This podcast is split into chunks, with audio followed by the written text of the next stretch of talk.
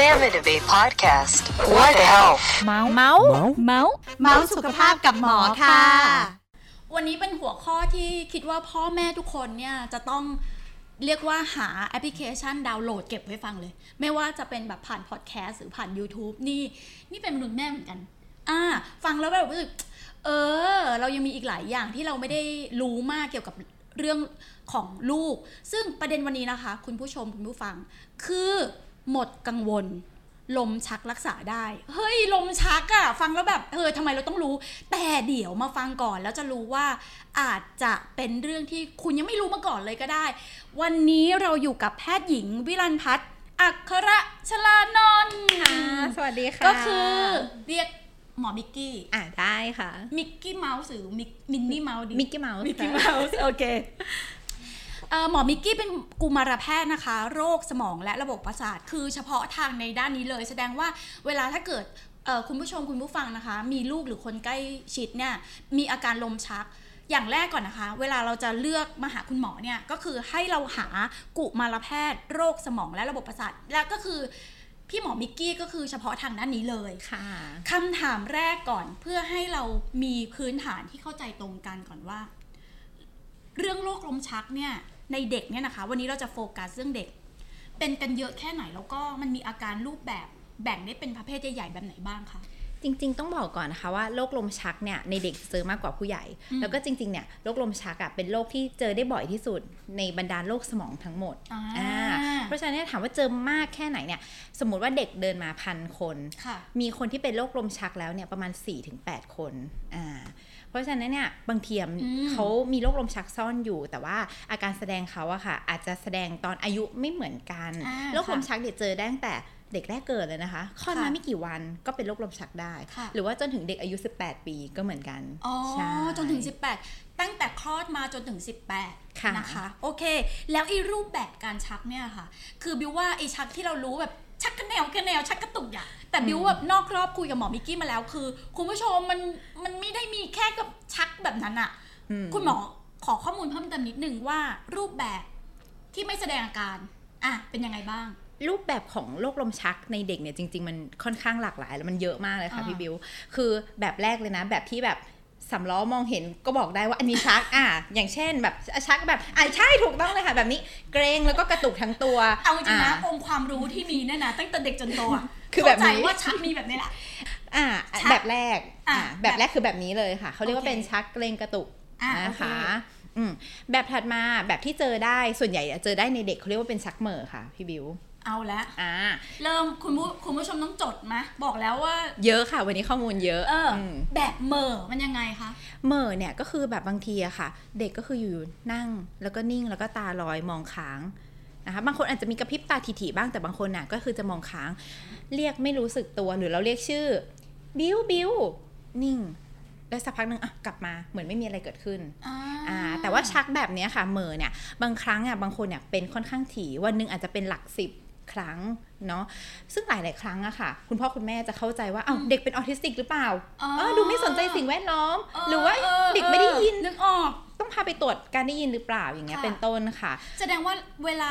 มีอาการอะไรที่ผิดสังเกตไปอะจริง ๆ พ่อแม่ต้องสังเกตแล้วกลับมาเล่าให้คุณหมอฟังได้อย่างถูกชัดเจนถูกเลต้ยองว่าอาการมันเป็นรูปแบบไหน ถูกต้องอ่าค่ะค่ะ จริงๆอะหลาย ๆ ครั้งเนี่ย ถ้าคุณพ่อคุณแม่คนไหนที่มีลูกเป็นโรคลมชักแล้วเคยมาอืมเจอหมอหมอสมองทั้งหลายค่ะค่ะ จะรู้สึกว่าคุณหมอถามเยอะมาก เอ๊ะ ชักแขนข้างไหนเกร็งตาค้างข้างไหนเหลือกกี่นาทีกี่วินาทีเออหมอต้องบอกเลยว่าถ้าเกิดคุณแม่กังวลมาก แล้วก็เอ๊ะไม่มั่นใจอันนี้ลูกชักหรือเปล่านะถ่ายคลิปไว้หยิบวิดีโอไว้เลยเอออ่อ่าถูกต้องโอเคโอเคมือถือเลยค่ะ ถ่ายวิดีโอมาแล้วก็มาปรึกษาได้อ่ค่ะาโอเค ใครๆว่างๆทำติ๊กต็อกเยอะๆก็หันมาถ่ายคลิปลูกตัวเองนี่แหละนะค่ะ อ่อันอันที่สองไปแล้วเนอะคืออีชักเหม่อเนี่ยเราพอรู้กันแล้ว มีอีกไหมคะ มีอีกค่ะอะอันนี้ส่วนใหญ่เจอในเด็กเล็กนะคะค่ะเขาเรียกว่าเป็นชักผวา ซึ่งส่วนใหญ่ keyword ของชักแบบผวา มันมักจะมาพร้อมกันเป็นชุดๆ อย่างเช่นชุดหนึ่งสัก 5 ครั้ง 10 ครั้งเป็นต้น อย่างหลาย ๆ ครั้งมันมีมีสองแบบนะคะผวาเข้ากับผวาออกอะอย่างเช่น เดี๋ยวหมอทำให้ดูอย่างเช่นแบบกึกแล้วก็หายแล้วก็กึกมาอีกรอบหนึ่งหายอย่างเงี้ยประมาณ 5 ครั้งติดไม่ใช่กันสัปหงกนะ อ่าหลายครั้งเนี่ยจะเหมือนเด็กสับประงกหรือว่านั่งนั่งอยู่ก็อ่าอะหรือว่าเคยเจอหลายครั้งค่ะ สมมติว่าเด็กที่เหมือนเหมือนเพิ่งฝึกคลานนะคะสมมติเขากำลังชันเข่าคลานอยู่ค่ะพอเขาชักบุกเขาฟุบตกลงไปอ่าอย่างนี้ก็เป็นโอเคในเด็กต้นเล็กวิธีสังเกตเรื่องนี้จะชัดอ่าอะใช่โอเคค่ะ แต่อันเนี้ยวิอาอาการชักแบบเนี้ยอันตรายมากนะคะ จะต้องรีบรักษาอืมแสดงว่าความรุนแรงในชักแต่ละประเภทไม่เหมือนกันเอ่อ ขึ้นอยู่กับสาเหตุด้วยอ่าอะขึ้ขึ้นนออยู่ยู่กักับบสาเหตุหลาย ๆ อย่าง แต่ว่าหมอแนะนำว่าไม่ว่าจะชักแบบไหนอะอืมน่าจะต้องพามาเจอหมอนิดนึงค่ะเอาเป็นว่ามีอาการชักแบบชัดเจนหรือไม่ชัดเจนอะไรก็แล้ว แต่ยังไงก็ต้องมาหาหมอไม่ใช่ว่าค่ะปล่อยไว้แบบนั้นค่ะอะชักกระตุกชักมือชักผวามีอีกไหมคะมีชักที่อ่าถ้าจะเป็นภาษาทั่วไปก็จะเรียกว่าสะดุ้งอ่าอ่าชักแบบสะดุ้งอ่าคือแบบบางครั้งคือกึกกึก หรือว่าแบบสมมุติว่าเราถือช้อนกินข้าวอยู่อะค่ะค่ะอุ้ยช้อนช้อนกระเด็นดูแบบมีอาการสะบัดเหมือนเหมือนอ่าถูกต้องมันจะเร็วมากมันจะปุ๊บปุ๊บปุ๊บอ่าปุ๊บอ่าหรือว่าหวีผมอยู่ แล้วก็อ่าสะดุ้งหวีหลุดอะก็สะดุ้งอะไรคุย่าณเยผู้ชมฟังง่ายอืมๆคือมันก็เป็นอาการสะดุ้งค่ะอะซึ่งอะส่วนใหญ่ชักสะดุ้งจริง ๆ เจอในเด็กเล็กก็ได้เด็กโตก็ได้แต่ส่วนใหญ่ก็มักจะเจอในเด็กโต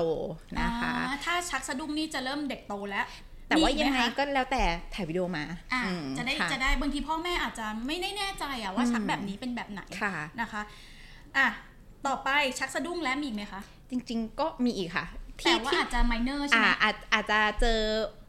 บ่อยลองลงมาอย่างบางคนเนี่ยที่บอกว่าแบบแรกใช่ไหมคะที่มันจะเป็นเกรงและกระตุกพร้อมกันบางคนก็เป็นเกรงอย่างเดียวก็มีอ๋ออ่าหรือบางคนโอเคก็เป็นกระตุกอย่างเดียวก็มีกระตุกเนี่ยก็จะมีอีกนะคะว่ากระตุกสองข้างกระตุกข้างเดียวอะไรอย่างนี้อืมนะคะแต่แต่ส่วนใหญ่ทั้งหมดทั้งมวลเนี่ยของอาการชักนะคะ ส่วนใหญ่มันจะเป็น pattern เดิมเหมือนเดิมเหมือนเดิมทุกครั้งอย่างเช่น สมมุติว่ากระตุกแขนขวาก็จะเป็น แขนขวาทุกครั้งเลยอ่าอ่าอย่างนี้อะเป็นอย่างน้อยต้อันนี้ยังเป็นข้อสังเกตค่ะให้คุณผู้ชมคุณผู้ฟังลองดูให้ใกล้ชิดได้ แต่ว่าย้ำอีกทีนึงถ้าไม่แน่ใจอะไรก็คือถ่ายคลิปมาให้คุณหมอดูแหละทีนี้มาพูดถึงระดับและเลเวลของความรุนแรงนิดนึง โอเคแหละเมื่อกี้หมอมิกกี้บอกแล้วว่า ไม่ว่าจะเป็นอาการชักในความประเภทไหน รุนแรงแค่ไหนยังไงต้องมาพบหมอก่อน เพราะว่ามันเป็นสัญญาณของความไม่ปกติใช่ไหมคะ ใช่จริงๆเราต้องเข้าใจพื้นฐานก่อนว่าเด็กทั่วไปปกติเขาไม่ควรชักอ่าค่ะ เพราะฉะนั้นเนี่ยไม่ว่าจะมีอาการชักรูปแบบไหนหมอแนะนำว่าให้มา โดยเฉพาะอย่างยิ่งอะชักแบบที่ไม่มีสาเหตุอะแต่ค่ะถ้าชักดิ้นชักงอจะเอาของนี่ก็คือหมอ๋ออพัฒนาการก็เชิญหมอพัฒนาการนะคะคือคุณผู้ฟังและคุณผู้ชมคือไม่ว่าจะชักอะไรก็ตามอะนะชักดิ่นชักงอชักกระตุกชักเมอชักพาลูกมาหาหมอเถอะเออก่อนที่มันจะรุนแรงไปกว่านี้ ทีนี้กลับมาเรื่องประเด็นความรุนแรง แล้วไอ้อาการชักไม่ว่าจะรูปแบบใดเนี่ยค่ะมันจะนำไปสู่อะไรได้บ้างคะ จริง ๆ แล้วเนี่ยอ่าความเขาเรียกว่าสเปกตรัมของโรคหรือว่าอ่าความรุนแรงของโรคลมชักนะคะมันกว้างมาก จริง ๆ แล้วเนี่ยอาการชักอะ่ะมันมีทั้งชักโรคลมชักบางแบบเนี่ยมันสามารถหายเองได้ ไม่ต้องทานยาก็มีแต่มันส่วนน้อยมากนะคะส่วนน้อยค่ะแต่โรคลมชักบางแบบคือทานยา 2 ปีหาย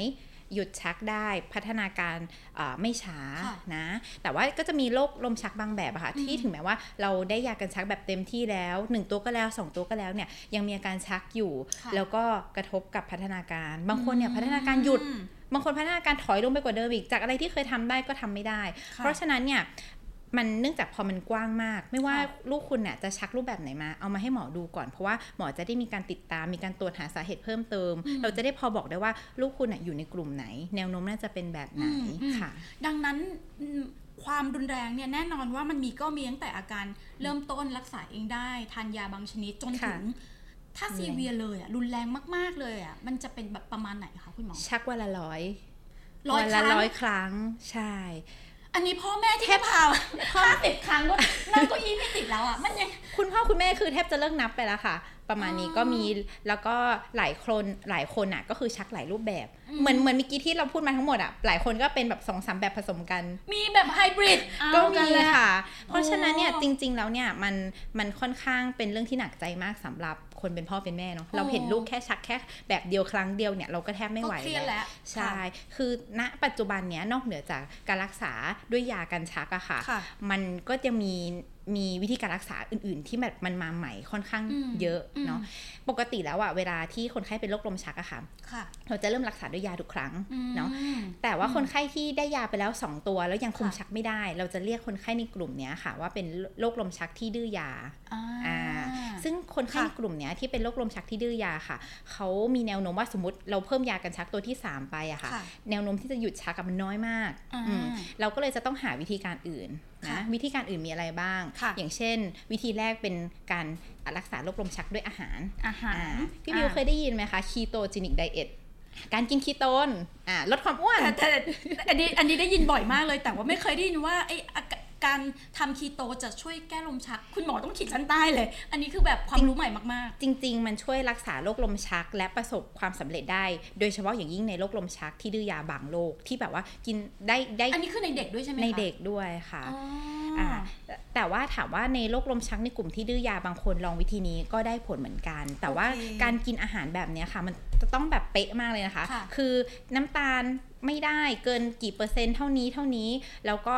สมมติว่าเราเริ่มกินอาหารวันเนี้ยค่ะค่ะ มันไม่ได้หยุดชักเลยในวันนี้ มันจะต้องอาศัยเวลาให้ระดับคีโตนในเลือดเราอะมันขึ้นสูงอืมในระดับหนึ่งประมาณนี้ค่ะ แล้วก็จำเป็นจะต้องใช้อ่าอ่าให้คุณหมอโภชนาการอะค่ะช่วยในการดูแลติดตามอาหารอย่างใกล้ชิดด้วยอ่าเมื่อรักษาด้วยยาไม่ได้ผลทางเลือกถัดไปคือการใช้อาหารรักษามีอีกไหมคะ มีอีกอะอันดับค่ะถัดมาอันดับที่ 2 ก็คือเป็นการรักษาด้วยอ่าการผ่าตัดนะคะ แต่หมอต้องบอกก่อนว่าการผ่าตัดโรคลมชักอะค่ะ มันไม่ได้ทำได้ทุกคนเดี๋ยวนะอ่าหมอคือเป็นโรคลมชักไอผ่าตัดคือผ่าตัดความรู้ส่วนใหนม่ไหมเออคือผ่าตัดส่วนไหนไม่แบบอ่าเออค่ะแบบก็คือจริง ๆ แล้วเนี่ย ถ้าลูกเราหยุดชักไม่ได้ด้วยยา เราจะต้องเอามาเข้าเขาเรียกว่าเหมือนกับคล้าย ๆ กับเป็นเอามาผ่านกระบวนการเทสหลาย ๆ เทสก่อนว่าลูกเราเนี่ยเข้าได้อยู่ในกลุ่มคนไข้ที่สามารถผ่าตัด โรคลมชักแล้วหายไหมค่ะอะบางคนเอามาผ่านกระบวนการแล้วเนี่ยหมอประเมินดูแล้วอ่าหาสามารถหาจุดที่กำเนิดชักได้ หมอสามารถบอกคุณพ่อคุณแม่ได้เลยว่า จุดนี้นะอยู่สมองข้างขวาอ่าตรงซิกค่อนมาทางข้างหน้าหน่อยจุดเนี้ยนะเป็นจุดที่กำเนิดการชัก ถ้าหมอเอาออกไปเนี่ยมีโอกาสที่จะหยุดชักแล้วได้มันจะมันก็คือการผ่าสมองอะแล้วมันมีผลต่ออ่าถูกต้องเลยค่ะพี่บิวคือเพราะฉะนั้นก่อนที่เราจะผ่าค่ะเนี่ยหมอก็จะต้องเอามาเทสก่อนว่าสมมติหมอเอา เอาจุดนี้ไปเนี่ย มันจะทำให้แขนขาอ่อนแรงไหมทำให้พูดไม่ได้ไหมผลกระทบที่จะตามมาเป็นอย่างไรใช่ถูกบ้างต้อง เพราะค่ฉะนั้นเนี่ยส่วนใหญ่เนี่ยมันเป็นเรื่องใหญ่มากก่อนที่เราจะผ่าตัด เราอ่าต้องมาเทสหลายอย่างว่าหนึ่งคือผ่าแล้วหายชักไหมสองแล้วผ่าแล้วมีผลกระทบอะไรบ้างมากน้อยแค่ไหน แล้วเราต้องมาคุยกัน คุณพ่อคุณแม่โอเคไหมลูกบางคนอะค่ะเด็กบางคนเนี่ยชักวันละร้อยครั้งคุณพ่อคุณแม่บอกว่าอะโอเค ถ้าเขาจะแขนขาอ่อนแรงนิดนึง มันอาจจะโดนเฉียวโดนที่อ่ากล้ามเนื้อค่ะ แขนนิดหน่อยอะไรเงี้ย หรือว่าอ่าบางคนเนี่ยคือเขาก็เป็นเด็กที่พัฒนาการช้ามากไม่พูดอยู่แล้วอืมแล้วไปผ่าตัดเอาสมองส่วนที่ทำควบคุมเรื่องการพูดออกไป คุณพ่อคุณแม่เขาก็โอเคไม่เป็นไรเพราะมันไม่ได้กระทบอะไรมากมายประมาณนี้เพราะฉะนั้นเนี่ยมันเป็นเหมือนกับมันสะมันเฉพาะทางแต่ละคนมากเลยค่ะ เพราะฉะนั้นเนี่ยถ้าเกิดอ่าสนใจจะต้องเหมือนเข้ามาตรวจเพิ่มเติมประมาณนี้อืหมอจะช่วยประเมินความ เอ่อเสี่ยงให้ใช่ว่าใช่ผลกระทบที่จะได้รับมาเนี่ยมันคุ้มค่าต่อการที่จะต้องผ่าตัดหรือเปล่า ข้อสุดท้ายคืออะไรคะข้อที่สามเป็นการผ่าตัดใส่เครื่องอะค่ะ เครื่องอะไรคะคุณเคหมรื่องออันเนี้ยถ้าภาษาอังกฤษนะเขาจะเรียกว่า VNS จริง ๆ แล้วมันเป็นเครู้รื่อจักงแต่ BTS อะอ๋อไม่ใช่ค่ะอ๋อคนละอันคนละเรื่กัอนงอ่าอันเนี้ยนะคะเป็นเครื่องที่เขาเรียกว่าเป็นการกระตุ้นเส้นประสาทสมองคู่ที่ 10อะค่ะ แต่ว่าเอาเอาง่าย ๆ ก็คือว่าเครื่องเนี้ยค่ะ มันจะส่งกระแสไฟฟ้าค่ะไปทำให้คนไข้เนี่ยหยุดคือหมายชักความว่าใส่เครื่องไปในตัวเลยเหรอใช่ มันจะเครื่องคล้ายๆกับเหมือนเคยได้ยินเครื่องกระตุ้นหัวใจไหมคะค่ะอ่าอันนั้นมันจะมันจะฝังไว้ถูกไหมคะ อันเนี้ยจะฝังไว้อยู่ตรงหน้าอกข้างนอกซี่โครงนะ อยู่ผิวๆเองค่ะ เป็นเครื่องเล็กๆค่ะ คือจะต้องฝังเข้าไปข้างใน ใช่ถูกแต่อยู่นอกหค่ะน้าอกหรือใช่นักข้างในหน้าอก อยู่เหรคะอยู่ข้างนอกข้างนอกซี่โครงข้างนอกข้างนอกข้างนอกซี่โครงแต่ข้างในหน้าอกใช่มันอยู่ตรงผิวเองค่ะ อยู่ผิวมองผิวหน้าอกตรงนี้อ๋ออ่าใช่แบบอ่าทีนี้เนี่ยเวลาที่คนไข้มีอาการชักอะค่ะค่ะเครื่องเนี้ยมันก็คือเหมือนจะส่งกระแสประสาทไปปรับอ่าเหมือนกับฮอร์โมนในสมองอ่าให้มันทำสมดุลอ่าให้มันสมดุลแล้วก็ทำให้คนไข้เนี่ยหยุดชักอ่าก็เป็นค่ะอีกทั้งหมเป็ดนอีกสาม option ทางหนึ่งเลือกใช่อะค่ะก่อนที่จะ ไปเวรไหนก็ตามไม่ต้องห่วงว่าเรามีทางคุณหมอที่เป็นเฉพาะทางคอยดูประเมินความเสี่ยงเราก็จะเลือกวิธีการที่เหมาะสม แต่มันมีคำถามแบบนี้ค่ะดูเห็นหลาย ๆ คนเนี่ยบอกเล่าเรื่องราวความเป็นลมชักตอนแรกเข้าใจว่าลมชักเนี่ยมันเกิดแบบในเด็กเด็กเล็ก แล้วก็หลังจากนั้นจะไม่เป็นเลย แต่ว่ามันมีหลายคนค่ะอย่างเคสเนี้ยเขาบอกว่าอยู่ดีๆเขามาเป็นลมชักตอนอายุ 11 แล้วก็อาการก็คือ มันทำให้หลังจากที่เขาเป็นอะเอ่อลมชักอะอาการหลังจากนั้นอะมันก็เอฟเฟกต์กับการใช้ชีวิตมาก อยากให้คุณหมออธิบายหนึ่งนิดนึงว่า ตอนเด็กๆ ไม่เป็นลมชักโตมามันเป็นได้ด้วยเหรอคะคุณหมอ จริง ๆ ก็เป็นได้อะค่ะค่ะอ่าจริง ๆ แล้วเนี่ยโรคลมชักในเด็กเนี่ยมันเกิดได้ตั้งแต่อ่าเด็กทารกแรกเกิดเลยจนถึงอายุ 18 ปี อันนี้เป็นโรคลมชักในเด็กซึ่งเจอได้ค่อนข้างบ่อย แต่ถามว่าผู้ใหญ่เจอโรคลมชักได้ไหมเจอได้เหมือนกันแต่ว่าค่ะสาเหตุและและอ่า แนวโน้มที่จะเจอมันน้อยกว่า คือหลัง 18 แล้วเนี่ยเปอร์เซ็นต์ที่จะเป็นน้อยลงมันก็จะน้อยลงอืมอ่าโอเคถูกต้องค่ะค่ะ ดังนั้นบางทีคุณพ่อคุณแม่ที่ได้ดูข้อมูลเทปนี้หรือฟังอยู่นะคะ อย่านิ่งนอนใจเวลามีอะไรเนี่ยให้สังเกตค่ะไว้ถ้าเป็นแม้แต่ครั้งเดียวก็ตาม ถูกต้อง ต้องรีบพามาปรึกษาหมอเลย ถูกต้องนะค่ะ โอเค แล้วอันเนี้ยค่ะ มีหลายคนยังเข้าใจผิดอยู่เยอะมาก ๆ คือชักที่เป็นลมชัก กับชักเพราะเป็น side effect จากการเป็นไข้ อ๋อ ไม่เหมือนกัน อันนี้คือคนละอย่างกันเลยค่ะค่ะอ่าการที่คนเรามีไข้สูงอะค่ะ แล้วชักอันเนี้ยเป็นภาวะทั่วไปที่เจอได้ในเด็กปกตินะ ซึ่งส่วนใหญ่เนี่ยภาวะไข้สูงแล้วชักอะค่ะ มักจะเจอในเด็กที่อายุประมาณอืมสัก 6 เดือนค่ะจนถึงสัก 5 ปีอ่าแต่ถ้าเกิดสมมติอายุนอกเหนือจากเนี้ยมีไข้อะ คนปกติไม่ควรชักแล้ว อันนั้นก็ต้องรีบมาตรวจอ่านะแต่ถ้าย้อนกลับมาถ้าภาวะที่มีไข้แล้วชักอะค่ะ สามารถเกิดขึ้นในเด็กทั่วไปได้ ไม่กระทบกับพัฒนาการค่ะไม่จำเป็นต้องกินยากันชักอ่าอืมแสดงว่าถ้ามันเป็นอาการชักที่เกิดจากตอนที่ลูกเราเป็นไข้เนี่ยค่ะมันต่างจากโรคลมชักถูกต้องโอเคแต่แต่ใด ๆก็ตามอาจจะต้องมาดูก่อนว่า เวลามีไข้พร้อมกับชักเนี่ยต้องดูก่อนว่า ลูกอะค่ะอืมไม่ได้มีการติดเชื้อในสมอง เพราะว่าเวลาที่เรามีการติดเชื้อในสมอง เราจะมีไข้สูงแล้วชักได้เหมือนกันค่ะบิวว่าเทปเนี้ยเป็นเทป คุณค่าแห่งการตั้งใจฟังข้อมูลมากเลย เพราะว่ามันมีรายละเอียดเยอะก็จริง แต่ว่าบิวคิดว่ามันเป็นสิ่งที่เมื่อเกิดเหตุการณ์ขึ้นครั้งหนึ่งมันไม่คุ้มกับการที่เราปล่อยปละละเลยลูกเราไว้จริงๆ เพราะมันไทม์ไลน์ในการเป็นได้ตั้งแต่เล็ก ๆ จนถึง 18 หรือในวัยผู้ใหญ่เนี่ยมันมีคุณค่าต่อการเข้าใจเนื้อหาตรงนี้ทั้งหมด ดังนั้นอยากจะต่อด้วยคำถามเนี่ยว่า แล้วถ้าเราอยู่เพราะว่าคุยกันนอกรอบกับคุณหมอมิกกี้หมอบอกว่า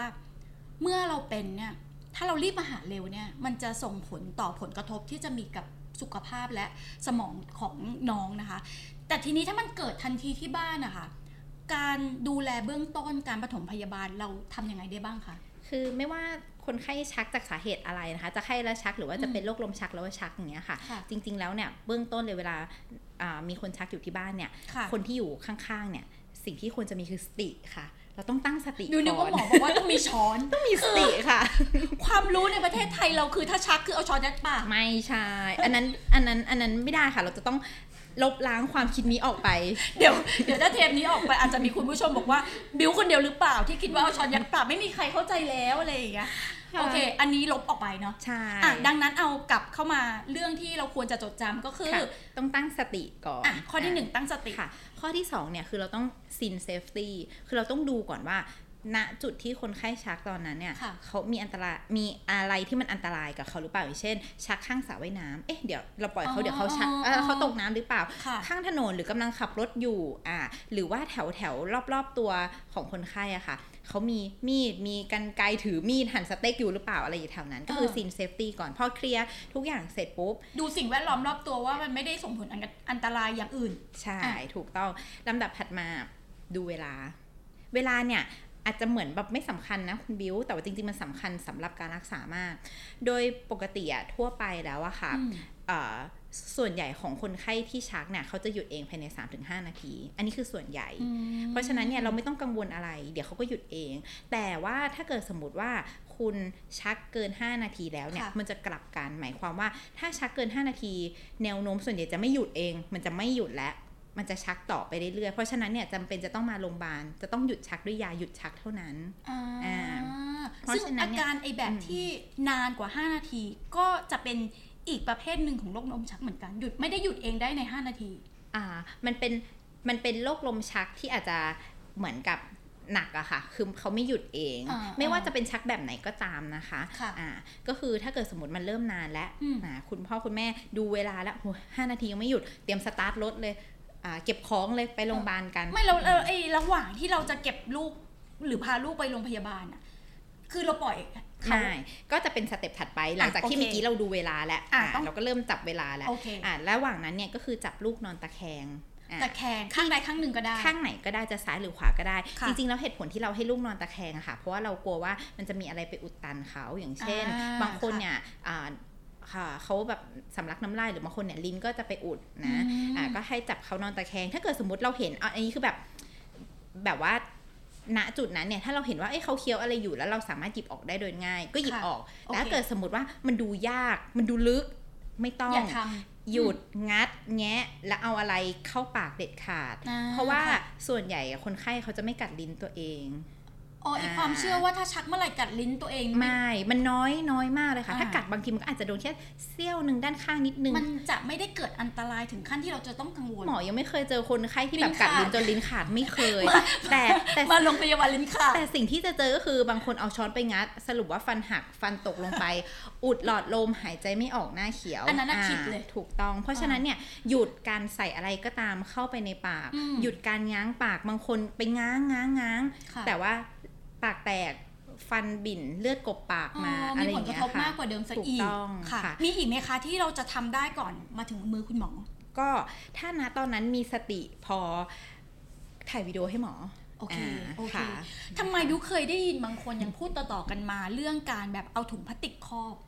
ไม่ช่วยค่ะไม่ช่วย เออแบบว่าเพื่อให้เขาเขาจะพูดต่อกันมาเยอะมากเนี่ยลอง search พันทิปมาแล้วคุณผู้ชมคุณผู้ฟังจะเจอค่ะก็คือเอาถุงอะมาครอบในจมูกและปากเพื่อให้เขาหายใจได้ดีขึ้นแล้วเขาจะหยุดชัก ไม่จริงอ๋อไม่ไม่จริงค่ะอันนั้นอืดอ่าไม่อ่าไม่ใช่ค่ะ มันก็จะมีอีกแบบบางบ้านก็บอกว่าให้เอาน้ำแข็งมาราดอะไรอย่างงี้ก็มีเดี๋ยวก็ว่าคือเดี๋ยวเดี๋ยวหมอมิกกี้ต้องมีอีกเทปหนึ่งอะอีกความเชื่อผิดๆเกี่ยวกับการ หยุดลมชักเนี่ยเนาะจริงจริง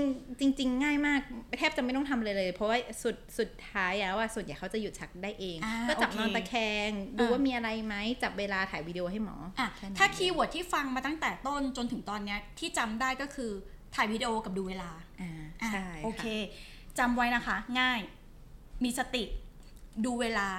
ค่ะพามาโรงพยาบาลนี่แหละค่ะดีที่สุถูกต้องค่ะนะคะ หมอมิกกี้บิวเคยอ่านเคสหนึ่งในออนไลน์มาเขาบอกว่า ลูกเขาก็เป็นลมชัก แต่พอเขาไปหาคุณหมอเนี่ยกลับกลายเป็นว่าผลวินิจฉัยบอกว่ามันคือโรควิตกกังวลนะมันเป็นทางจิตเวชอะไอ้ลมชักแบบนี้หรือการอาการชักแบบนี้มันคือยังไงคะคือจริงๆอะอ่าอาการชักแบบนี้ค่ะ ถามว่ามันมีไหมมันมันก็พบได้ อันนี้แสดงว่า